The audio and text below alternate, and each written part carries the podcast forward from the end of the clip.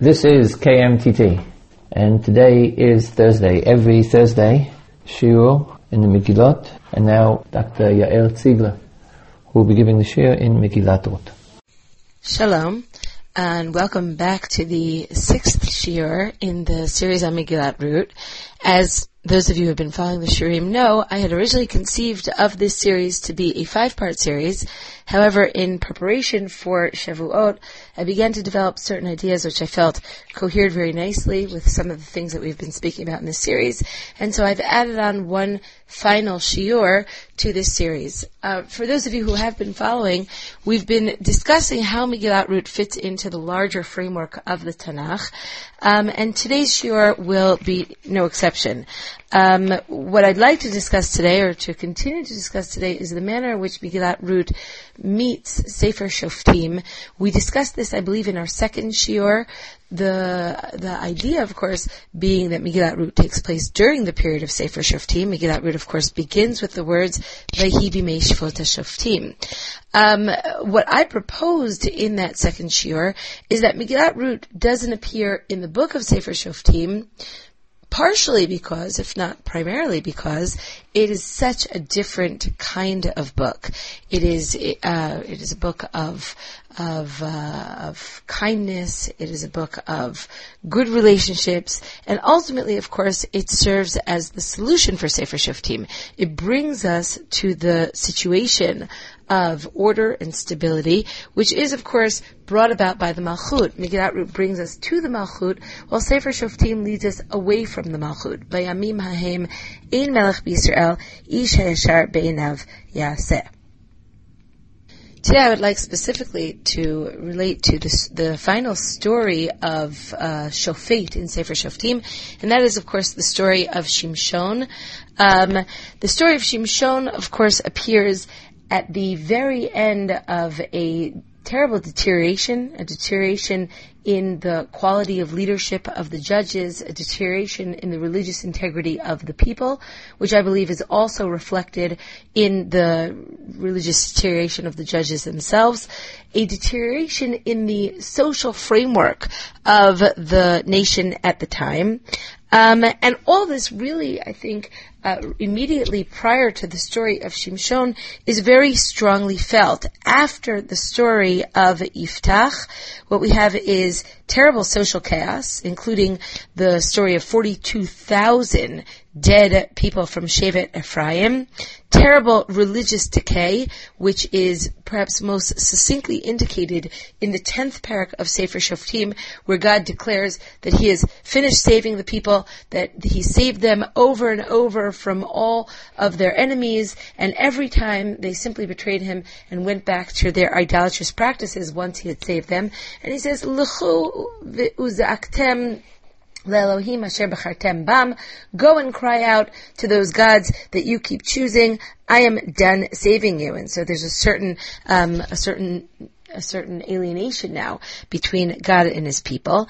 And there's also a new and encroaching military threat at the beginning of chapter 13, right before we meet Shimshon, and that is, of course, the encroaching migrant Plishtim who are fiercely searching for a new homeland. So we have this sense that things have really deteriorated socially, religiously, and militarily, and suddenly, out of the darkness, as the nation seems to be plunging deeper and deeper into the abyss, an angel of God appears in chapter 13 to a barren woman, promising her a miracle child who will serve both as military leader and image and an image of a pious leader who actually has this external image of piety because he is in fact a Nazarite.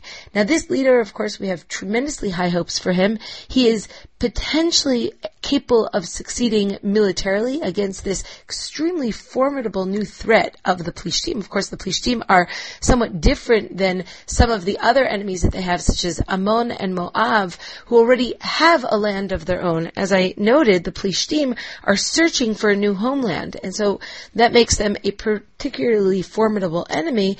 Uh, we also know from external sources, from example, for example, from Egyptian sources, that the Plishtim were well known as fierce and frightening um, enemies. Um, and so along comes Shimshon, who promises, uh, or seems to be at least promising in his ability to save them from this encroaching military threat, and also perhaps is promising socially and religiously. This is a person who, in theory, could reunite the people. He has strength. He has perhaps inner strength as well. Certainly externally, um, he he appears to be in the role of someone who uh, who who could restore them religiously because he has this external appearance of a Nazarite. Now, this all this hopefulness is surprising to some extent because it comes at the end or towards the end of Sefer Shoftim, um, and, and yet we seem to have this sense that Shimshon is our last hope. The reason that we have that sense is because he is in fact the last Shofet. Um, and uh, of course the problem with this story is that when viewed within the context of Sefer Shoftim, we see that Shimshon didn't really work.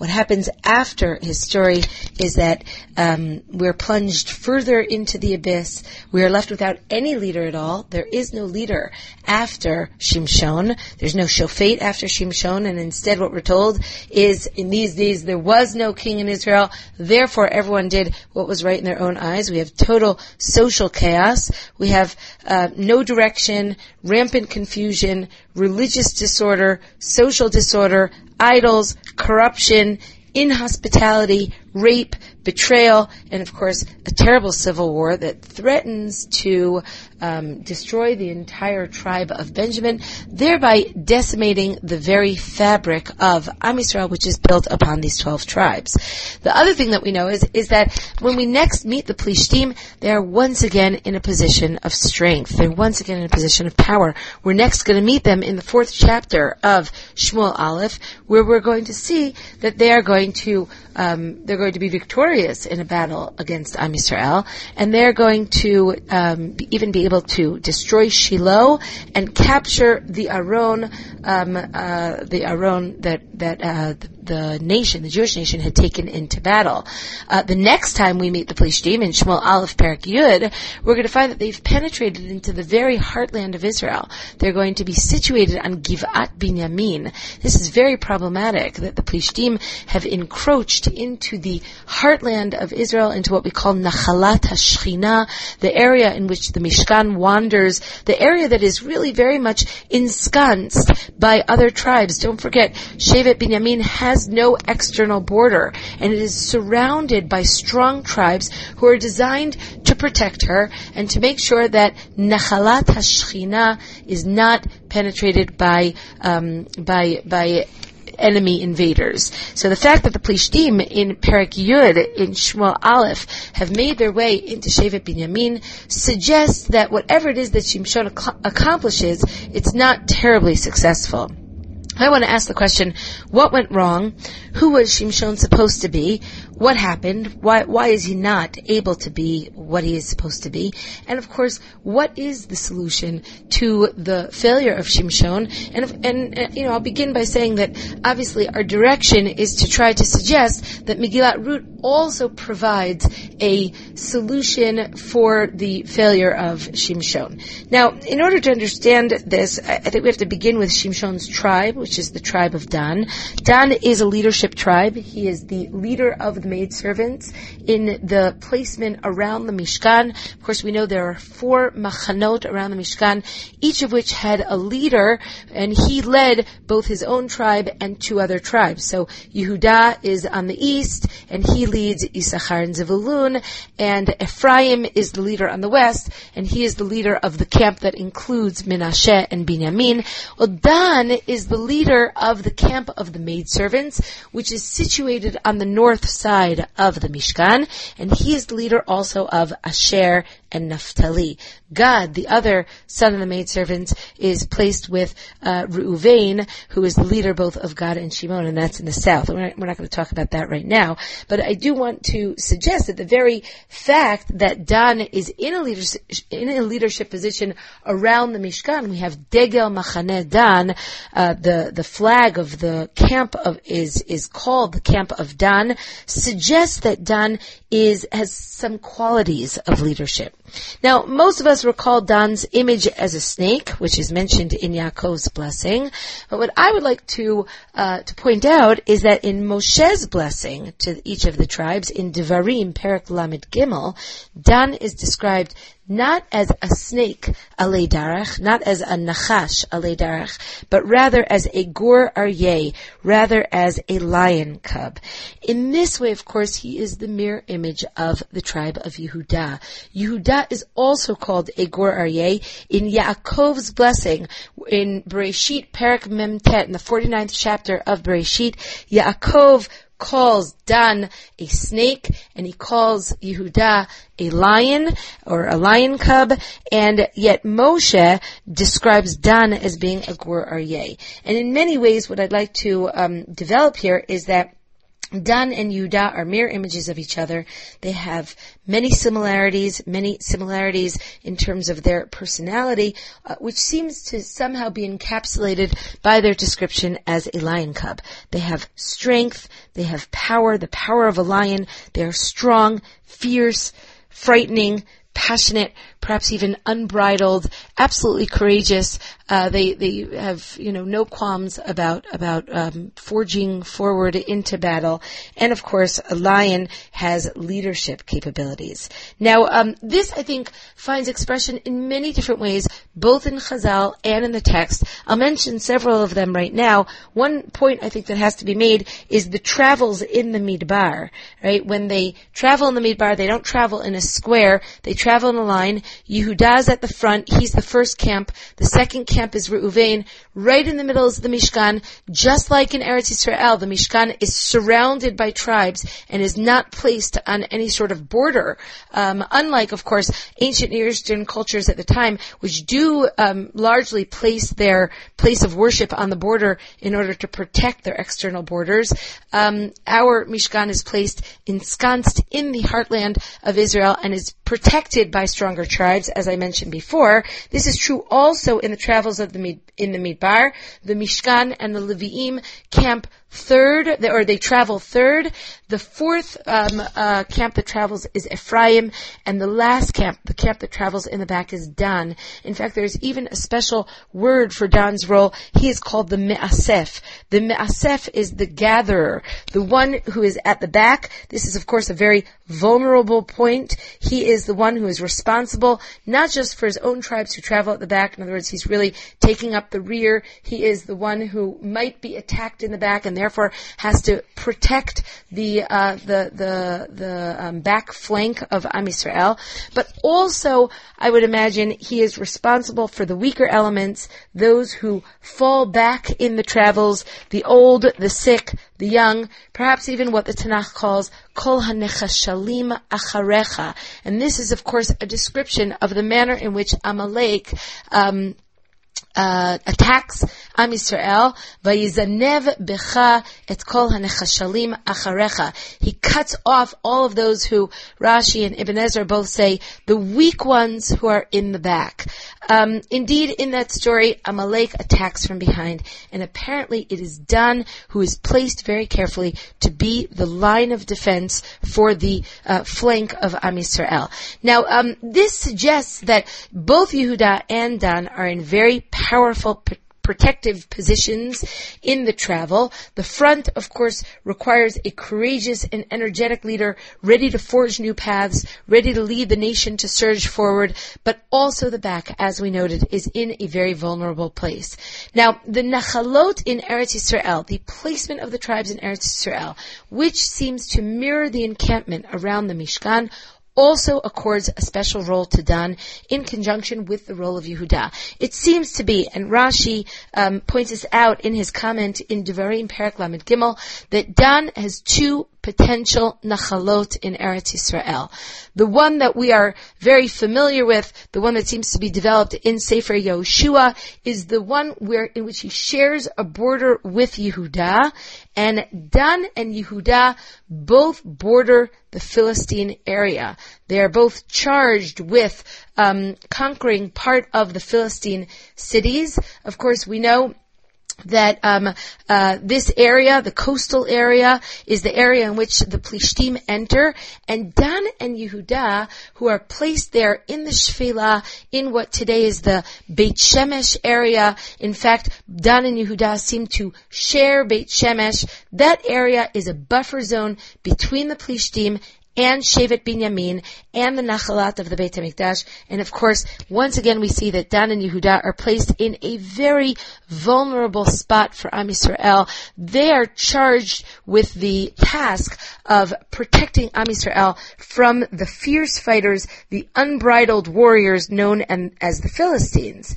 Um, now, the um, the fact that Dan does not seem to quite conquer his land, or certainly doesn't conquer all of his land, and eventually goes up north, where he's able to join his brethren, his fellow maids, uh, maidservants, with whom he had encamped around the Mishkan, Asher and Naphtali. The fact that he goes up there may suggest he goes up to Laish, right, and he conquers that northern area in Shoftim, Perak Yud Chet. This may suggest a failure on Dan's part. He gives up his honored place near the Nachala of the Shechina, his honored role of protecting Nachalat Binyamin, and instead he joins his brother up north, very, very far away from the Beit HaMikdash. Of course, that means that he is in one of the first tribes, perhaps even the first tribe, to go into exile. And of course, he takes himself to the periphery of Am Yisrael.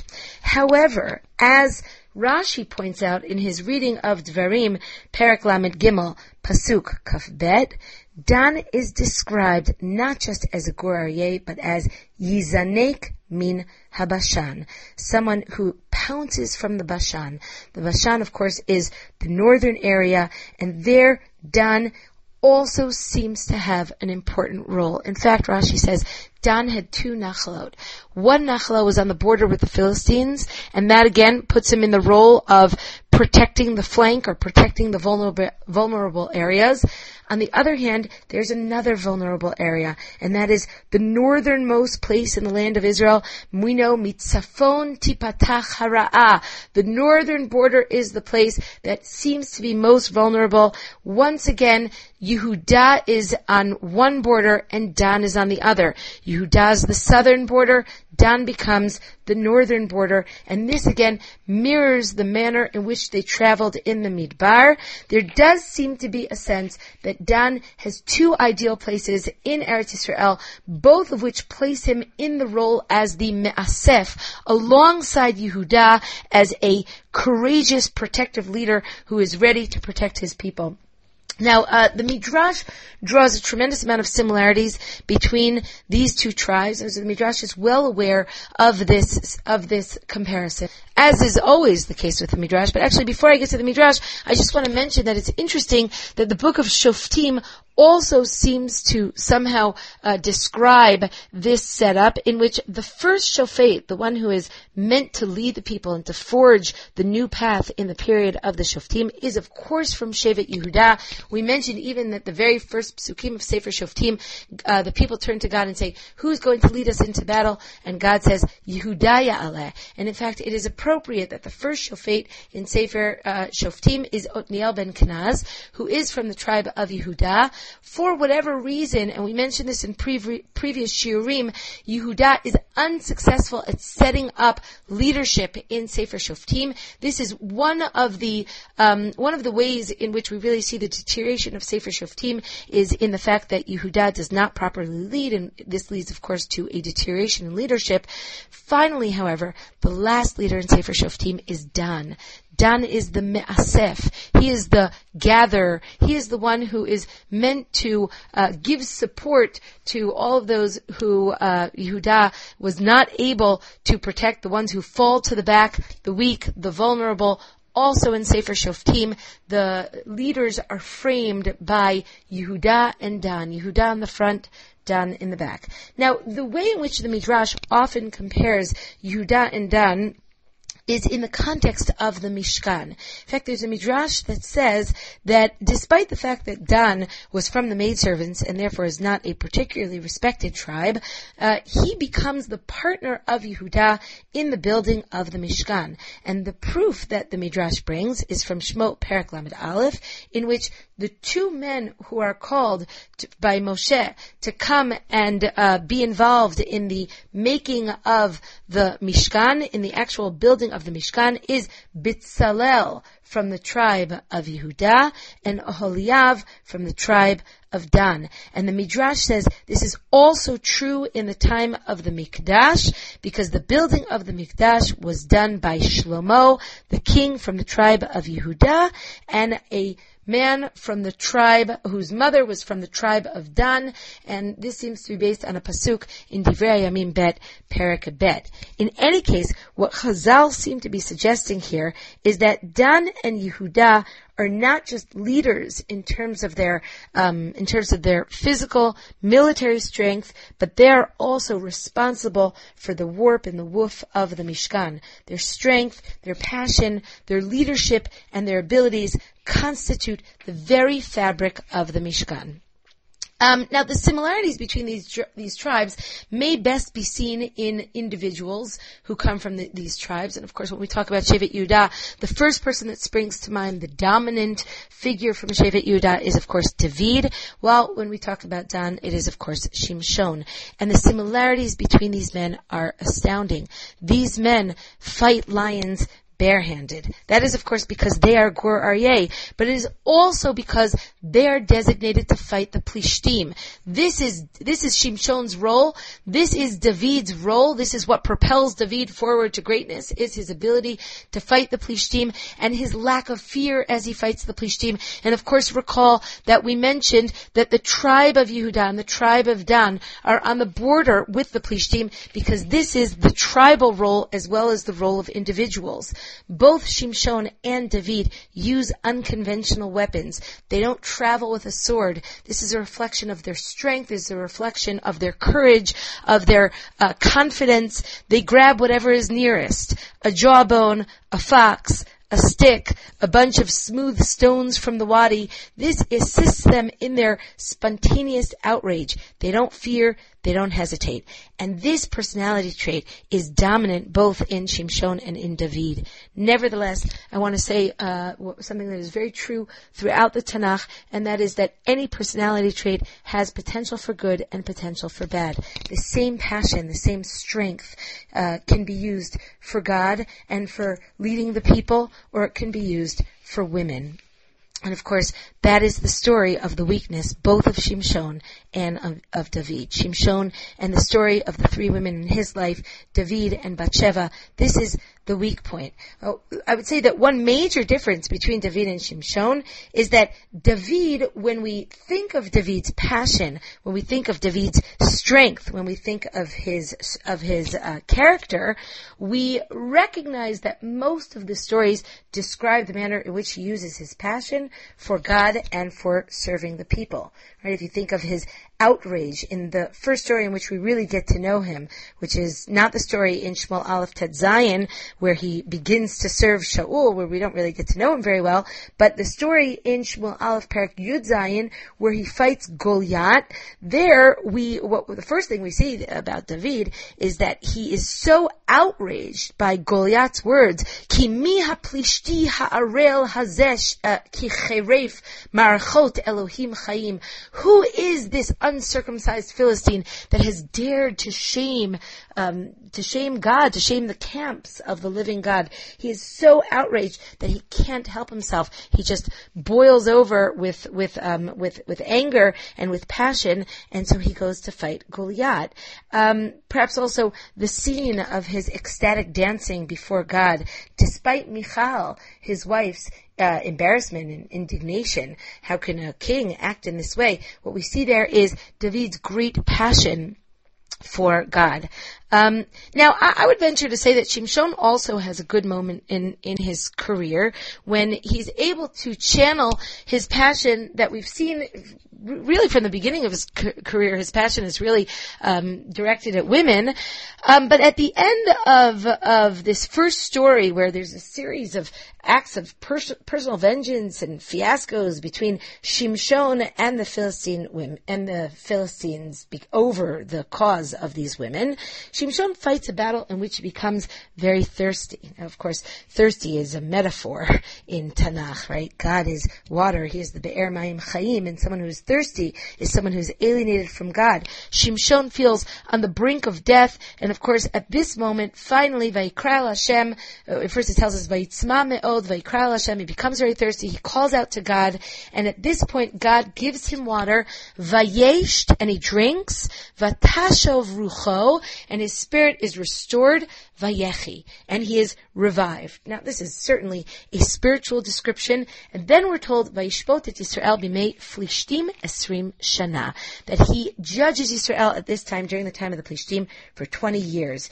And so, Shimshon is given another choice, because he's our last hope, perhaps, because of the sensitive juncture of the story in the period of, of Shoftim, because of his extraordinary strength and his abilities as, both as a Nazarite and as a, a, a leader, God gives him another chance. God gives him another chance to turn around the trajectory of Sefer Shoftim and to lead us perhaps to a point of stability and order which will enable us once again to lead the people in a positive way.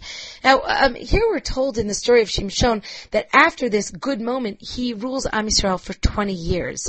What is 20 years? 20 years is a midpoint in someone's career, right? Most people are supposed to rule for 40 years. That's uh, the appropriate time that's, that suggests a full generation, a full career. David rules for 40 years. Shlomo rules for 40 years. Many of the Shoftim rule for 40 years. And so 20 years is a midpoint, right? If the first half of, of a person's career is spent building up his relationship and his trust with his constituents, at the midpoint, this is the moment when he should begin to implement his goals, his ambitions, his ideals as leader. Uh, this is perhaps what we see with Shmuel in Perak Zayin of Shmuel Aleph, where we have some uh, mention of 20 years. The Mefarshim have a hard time with the question of what has happened for 20 years. Has it been that the Aron has been in Kiryat Ye'arim for 20 years? Is it 20 years since the war with the Plishtim? I would like to suggest that Shmuel Aleph, Perak Zayin, Pasuk Aleph describes 20 years in Shmuel's rule, uh, that is, in his career, that is the midpoint of his career. What does Shmuel do at the midpoint of his career? He enacts a great ceremony of tshuva. He perhaps spent 20 years building up his relationship with the people, leading the people gently back to the path of God, and at 20 years he gathers all the people together and he says, now's the moment to, to implement everything that I have tried to accomplish until now. Hasiru et Elohei hanechar asher Get rid of those idols. If you really want to go back to God with all of your heart, let's enact this ceremony of tshuva. That's Shmuel at 20 years. What about Shimshon? What does Shimshon do at 20 years? Well, right after we're told, we're told, Vayelech Shimshon azata. Vayar sham isha zona. Vayavo eleha he goes to a prostitute. At this turning point, at this moment when he's judged the people for 20 years, he leaves it all behind. Instead of using his passion to surge forward and together with the people to forge a new path at this critical juncture in Jewish history, instead, he, he gives it all up. He uses his passions for a woman, an anonymous plishti prostitute. This is Shimshon's failure, um, and this really is is why after this story there is no great success as a result of Shimshon. No military success, no leadership success, no religious success, no real societal success. I mean, look at what happens after Shimshon's rule. We are simply plunged into a terrible period, perhaps the darkest period of Am Yisrael's history. Um, now, I mean, this having been said, I think that it's important to mention once again that Shimshon could have been David HaMelech, right? Shimshon had all of the qualities to be David. He could have been the one to turn around the period of the Shoftim. In fact, the Midrash recognizes this, recognizes this as well. An interesting Bereshit Rabbah, which tells us that Yaakov Avinu saw the future, and he saw in Ruach Hakodesh, he saw Shimshon, and he thought that Shimshon was Mashiach, and he got very excited, and then he fast forwarded a little bit, and he saw that he died, and that's why he said, Lishuatcha kiviti Hashem. Only in your um, in your salvation do I hope, God, because Shimshon was our last hope, and after that we can only turn to God. Shimshon could have begun the period of order and religious and social stability, and instead he fails terribly. And in fact, Chazal really do uh, contrast Shimshon and David in saying there are some people who have a lot of gvura. Some people use their gvura for good, and some people use it for bad. Who uses it for good? The Midrash says David and Yehuda. Who uses strength for bad? Shimshon and Goliath. I think that's very um, indicative, Shimshon becomes like his enemy because he uses his strength pointlessly. He doesn't use it to serve the people. He doesn't use it to serve God.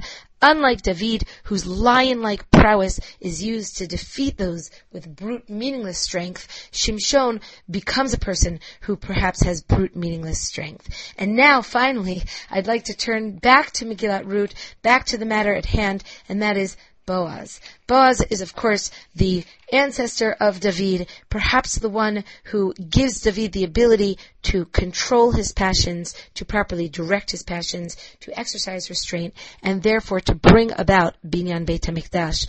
Indeed, in that, uh, in the third chapter of Rut, which in my mind is the climax, is the turning point of Megillat Rut.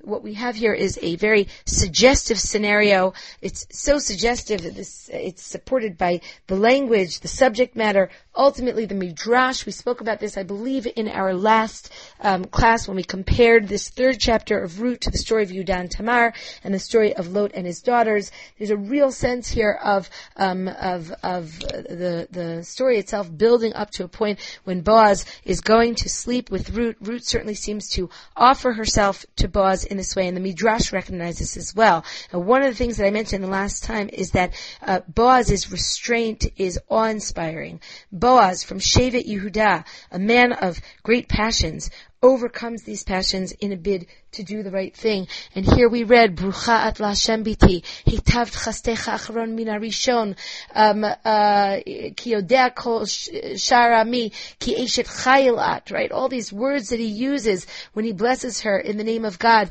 when he talks about her chesed, when he describes her as an eshet chayil. And the Midrash, in a particularly um, important for our purposes comment, compares Boaz's restraint to Shimshon's lack of restraint. Based on a pasuk in Kohelet Perak Zayin, the pasuk describes the dangers of interactions with, with women, and in and compares Boaz and says, um, uh, "Tov lifnei Elokim ze Boaz." Who is good before God in the context of his relationships with women, that's Boaz. Shehu Omer LeRut Lini Halayla. Because he said to Rut, sleep here through the night. And the sinner who is trapped by women, Ze Shimshon, says the Midrash in Tanchuma and Parshat Naso. Um, now, it seems to me that this third parak in Rut, which we spoke about last time, does indeed create a contrast with Shoftim, especially this midpoint in um, Shimshon's career in Sefer Shoftim in Perak Tet Zayin, where we expect him to do something great, and yet instead he simply goes to this prostitute. What do we have here? What we have here is this this uh, this turning point. Now, the turning point is described both by the 20 years and also by another phrase. It's a very unusual phrase in Tanakh. It appears, despite the fact that it seems like an, uh, a phrase that must appear often, it's actually a phrase that only appears in three different places. It's the phrase "Vayhi b'chatzi halayla," and it was in the middle of the night. What is Chatzi Halayla? Well, it first appears in the story of Makat Bechorot, and we know that in Tanakh, the images of day and night, of light and darkness, are images that really are about Galut and Geulah, uh, distance from God and closeness to God. We know that Mitzrayim, which is a period of night, a period of alienation from God, a period of exile and Galut, um, the, the tide turns at Chatzi Halayla. That's Makat Bechorot. That's when there's an in inevitable movement towards the end. The end comes be'etzem hayom hazeh, in the midst of the day. That is geula. But what happens b'chatzi halayla, at the midpoint of the night? That's when the day is close. That's when you can already begin to see the light at the end of the tunnel. That's when we're on some sort of inevitable movement towards the end. That's the turning point. And the two other places where this phrase appear, appears is one in Megillat Rut, and that is in Pasuk Chet in this very important pasuk which I mentioned in the last class, which is Vayhi b'chatzi alayla vayicherad ha'ish vayilafet v'hine isha shochevet marglotav. And it was in the midst of the night, and the man became scared. Vayilafet. I'm not going to translate that just yet. And behold, there is a woman who is sleeping in, by his feet. Now, the the one of the things I mentioned last time is that this pasuk is missing names. It's just a man and a woman, no names. But Boaz refuses to let himself be drawn drawn in by this neutralizing himself of his identity, of his destiny, which is perhaps reflected by the use of his name. Instead, he seizes this Chatzi Halayla moment and using, again, extraordinary images of day and night, makes the following pronouncement of imminent Geula. What does he say to Rut? He says, Lini Halayla, sleep here through the night, V'hayav Vaboker, and it will be in the morning, Im Yig'alech Tov Yig'al, if you shall be redeemed redeemed, it will be good that you will be redeemed. V'im ugaltich anochi, anochi chai Hashem. And if you do not um, desire, or if you are not capable of being, um, or if he does not desire to redeem you, we're talking here about the Goel, then I shall surely redeem you. I swear by God, says Boaz, shichvi ad haboker, just sleep here through the morning. I think I mentioned last time, I'm going to just mention it briefly again, that the Zohar's reading of this pasuk contains within it intimations of the ultimate geula. The Zohar reads this pasuk as God's words to Am Yisrael. Sleep here through the long night of Galut, and when the morning comes, you will be redeemed. And if your own merits don't succeed in redeeming you, I myself will redeem you when it comes time for the morning. Just sleep through this long night of Galut until we get to the morning. This is indicated, this reading is indicated by what Boaz does, B'chatzi Halayla. Boaz, in the middle of the night, at the turning point, sets the stage by his incredible restraint for the building of a new kind of society. A society based on mutual respect, based on restraint, based on using one's passions to direct them towards avodat Hashem and towards um, service to the people and towards bringing the people together. This is what Boaz says, What does Shimshon do b'chatzi alayla? In the other, the other appearance the of the phrase in the story of Shimshon, and that is, of course, a story where he goes down to visit a prostitute at the midpoint of his career. So this Chatzi Halayla seems to be also indicative of this midpoint of his career. What does he do? Well, we know that the Plishtim have found out that Shimshon has come down to Azah, to Azah, and they are planning all night long what to do, how to um, how to kill him in the morning, and in the middle of the night he gets up. Vayishkav Shimshon ad chatzi halayla, vayakom bachatzi halayla. He gets up in the middle of the night. He grabs hold of the gates of the city with the the lock, with the lintels, something that weighs many tons, and he carries them on his shoulders all the way up a steep incline of you know maybe 20, 25 kilometers from Aza all the way up to Hebron. What does he do? Bachatzi halayla, an incredible display of strength that seems to have no particular significance for leadership of the Jewish people. This is the story of Shimshon's failed career, a career which, which ends with no discernible change in the people, with no discernible change in the trajectory of Sefer Shoftim of Jewish history. Shimshon's Chatzi Halayla is a waste of his own passions and strength. And I'd like to just uh, close by pointing out an interesting linguistic connection in the word which I, I did not, um, which I refused to translate previously, the word vayilafet. We're told that in the middle of the night, the man is frightened vayilafet, um, back in the story of Boaz. He wakes up, there's a woman lying by his, um, by his feet, and vayilafet. It's not clear what the word vayilafet means. The Mefarshim asked this question, what in fact does vayilafet mean? Rashi says, ve'achaz. It means that he grabbed.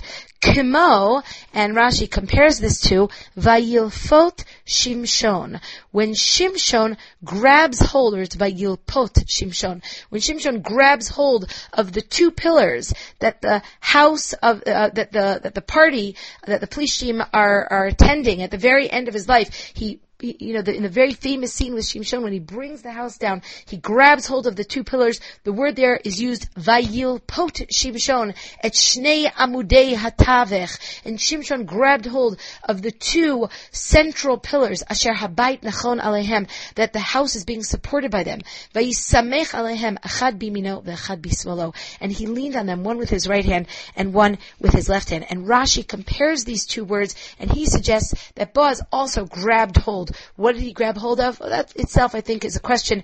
Perhaps this is he grabbed hold of himself. He restrained himself. That's not necessarily what Rashi means there, but certainly that is one possible reading. What I want to pick up on is this comparison between Boaz and Shimshon in this final um, scene, Shimshon brings the house down. Now, I know we're accustomed to reading this uh, this scene positively, to singing even some songs about it, but in light of what uh, we've just seen, I want to offer a different reading.